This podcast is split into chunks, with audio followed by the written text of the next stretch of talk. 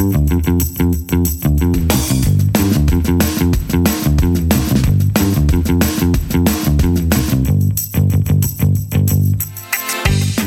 to Weekly Grooves. My name is Tim Houlihan. And I'm Kurt Nelson. Each week, Weekly Grooves explores a current topic through a behavioral lens, looking to shine a different behavioral perspective on that topic than what you might get in everyday news. It's relevant, short, fun, and insightful. Kurt and I have been working in the world of behavioral interventions for more than 20 years, helping clients understand what drives their behavior and what they can do to change them.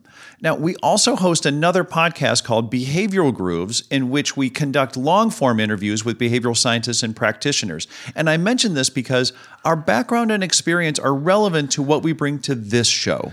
Hopefully, we can bring an expertise to this that is a bit unique and grounded in actual science. Yeah, that's good. Okay, so what's our topic for uh, this week's groove? All right. So, there was an article uh, in The Atlantic this week by McKay Coppins called The Billion Dollar Disinformation Campaign to Reelect the President. It talks about how in 2020 there's an ongoing war of disinformation in the election, some background on how that has come around, and the potential impact that this may have on our election and society. Yeah, the author created uh, a, a, Facebook account uh, to understand what was going on in the Trump campaign. A fake, a fake Facebook account. Yeah, he a, did yep. an alternative to get sort of the the uh, the other side perspective, and that uh, what he started to see really got him curious, and that led him to do a lot of research on this particular topic. Yeah, so he went back and looked at the 2016 campaign, uh, explored some of that. One interesting fact that they bring up is that the Trump campaign ran 5.9 million ads on Facebook during the 2000 from I think it was November or June to November, while Clinton's only ran 66,000. Yeah. So I mean, again, just that craziness, and then also looking forward, right? So one of the other pieces that was mentioned is that the Republican National Committee and the Trump campaign have reportedly compiled about 3,000 data points on every every voter in America.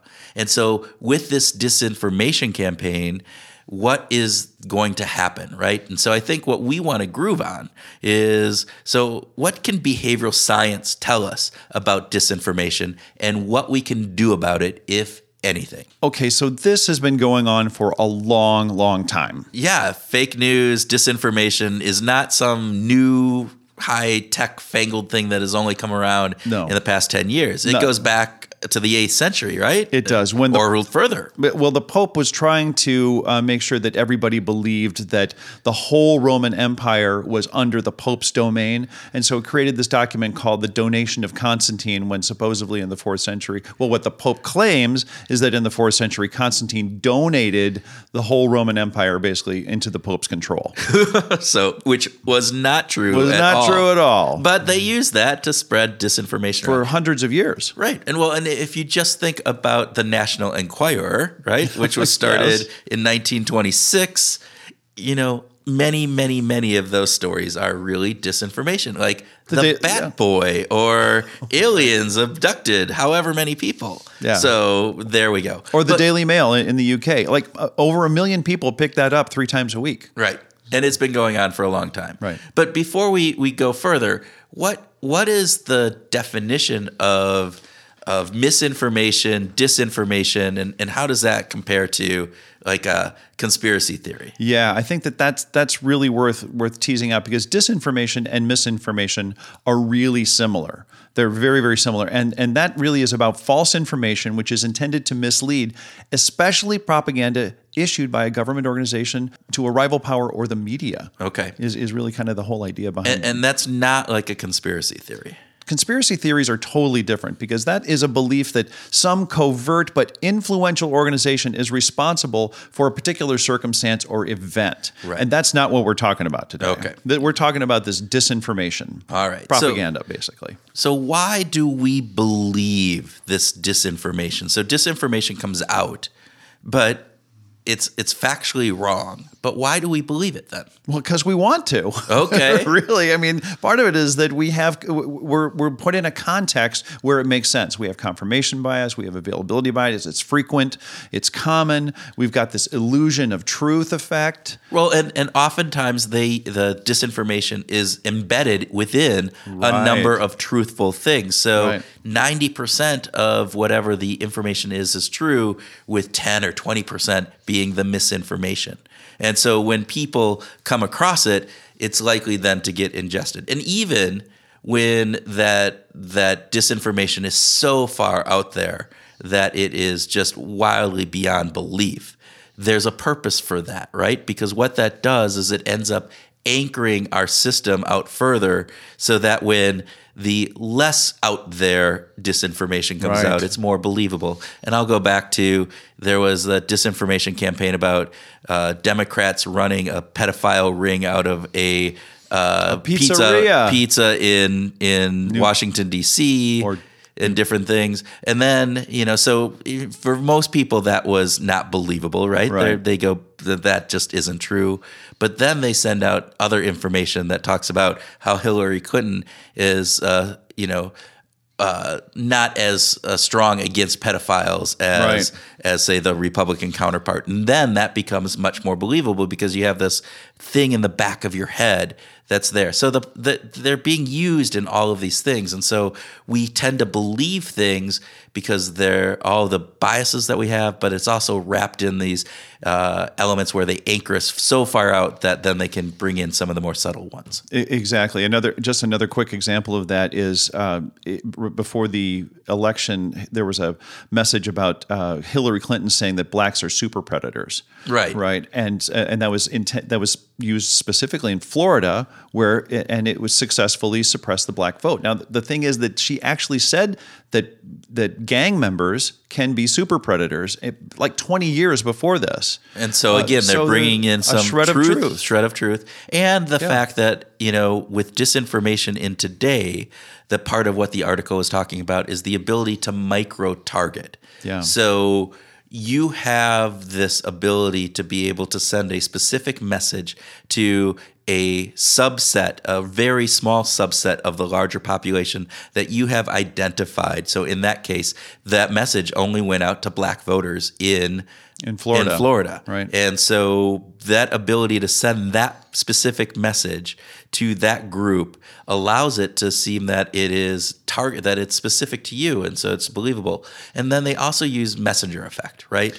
Right. As we know from our conversations with Steve uh, Martin and Joe Marks, this who who is saying it makes a big difference to us, right? So if it's coming from a source that we believe is credible or trustworthy, then we have a much higher degree of believability. Right. So if they say somebody has, has said this and we trust that person, then we don't necessarily go in and, and really think about it. We just trust that. That's right. Well, and we've also got social proof around this, right? So, I mean, something as simple as like a laugh track. I mean, as silly as it is, and we know that we, we can recognize a laugh track, we know that it's not real, and yet it still has a positive influence on how we experience something. So, just believing that other people are believing it, that gives us more reason to think, well, maybe I should believe this too. Social proof, bandwagon effect, all of those factors that we've Yeah. talked about before. So the purpose of disinformation really is to change behavior. And so it's done by these political operatives in order to change per, uh, behavior. Specifically, if you can hit on somebody's emotional triggers to get uh, either rile up your base, right? To get them so upset that they are definitely going to go out and vote. There's nothing that's going to, you know, it doesn't matter if it's a, a snowstorm in New Hampshire or wherever it is, you're going out there because it is just my duty to go do it. Or as you mentioned in the in the case in Florida, to suppress the vote Right. of the opposition. Um, you know their their base and the people that would probably vote against you. Yeah. So that's a really, if you're thinking about disinformation, the they're really trying to drive those behaviors, And, and, and they're trying to drive the behaviors of of the main of large groups of sort of the center. These messages tend to come from the fringes, uh, and, and and are trying to influence the behaviors of the people who are a, a potentially more gullible, right? But also just more in the center, and they're using availability bias and confirmation bias and the frequency effects to get those messages uh, adhered to and believed by more people in the in the center of the bell curve, not, Right. not so much on the political campaign, but in the in the, of the bell curve. Right. So, what can we do, uh, as we've talked about before, to inoculate ourselves against believing this disinformation, or even worse, maybe being part of the problem and disseminating this dis- disinformation out to our social groups? Well, uh, Jamie Carroll uh, wrote a book on leveraging the OODA loop with uh, digital analytics to counter disinformation. Oh. uh, brand new book, and uh, the author is, is making a claim that the OODA loop, and I, I'll explain that in just a minute, is is a great way of sort of uh, breaking things down into smaller parts and saying, "Wait, stop." I mean, really, ultimately, it comes down to stop. Right? It- it- we're not just going to believe it instantly. So, so let's just. There's just four quick aspects to the OODA loop. Uh, OODA was developed by the uh, U.S. military, um, and it's really about observing first. O OODA, observe first, uh, kind of understand what the situation is, right, and then orient yourself to the situation and and what what's going on. What are the potential theories, and then after you observe and orient, then you decide then you actually can make a decision about what it is that I'm, I'm hearing. If I understand the context, if I understand what the intentions and motivations might be, and then act. Then you can actually say, okay, now I know where I'm going. I'm going to make a decision. I'm going to I'm going to actually act on this to implement, uh, you know, a, a new way of thinking about this. So it's a nice process to think about. So uh, going back, uh, Viktor Frankl had said,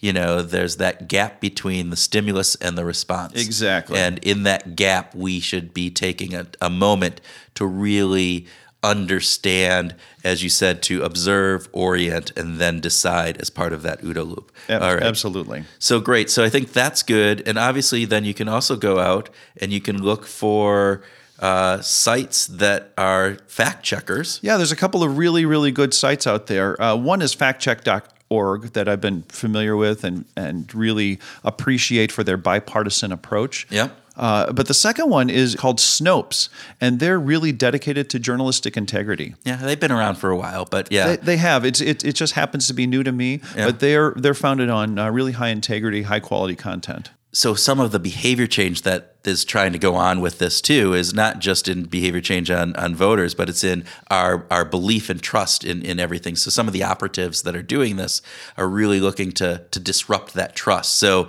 uh, Gallup did a uh, poll in 2017 where they said only 14% of Republicans believe that the media get the facts straight, uh, while 62% of Democrats believe that the media is there. And if you go back to 1988, it was roughly about 52% believe the media For both. For both. So you can see Right. where that's gone. And when we're talking about fact checkers, this is really interesting because again, even the fact checkers are believed to be part of the media. So again, uh, looking at this, 70% of Republicans are saying that those fact check organizations are actually uh, favor the Democratic side, so that they're believing even the fact checkers are are part of the problem, right? Right. Which would be a little closer to the conspiracy theory. Right. So as we're looking at this, right, I think those are some interesting things to take into account. Yeah, and, and there's one other thing that I just want to mention, and that is that there is a lot of scholarly research that's being done in, in this area, but there's not really a lot that's because we understand the fundamentals, right? We've been just talking about all the fundamentals, but there isn't any empirical research uh, in the field or even in the lab to understand what the complete impact is on voters, for instance, or consumers. All right. So let's let's start recapping. Okay, so to recap, we need to be aware of a couple of things, right? We, the first is that disinformation comes from the extremes of society, those who are most interested in creating or benefiting from chaos, right?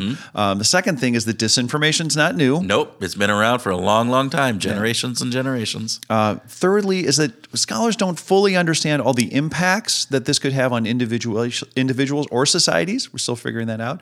And f- lastly, it works.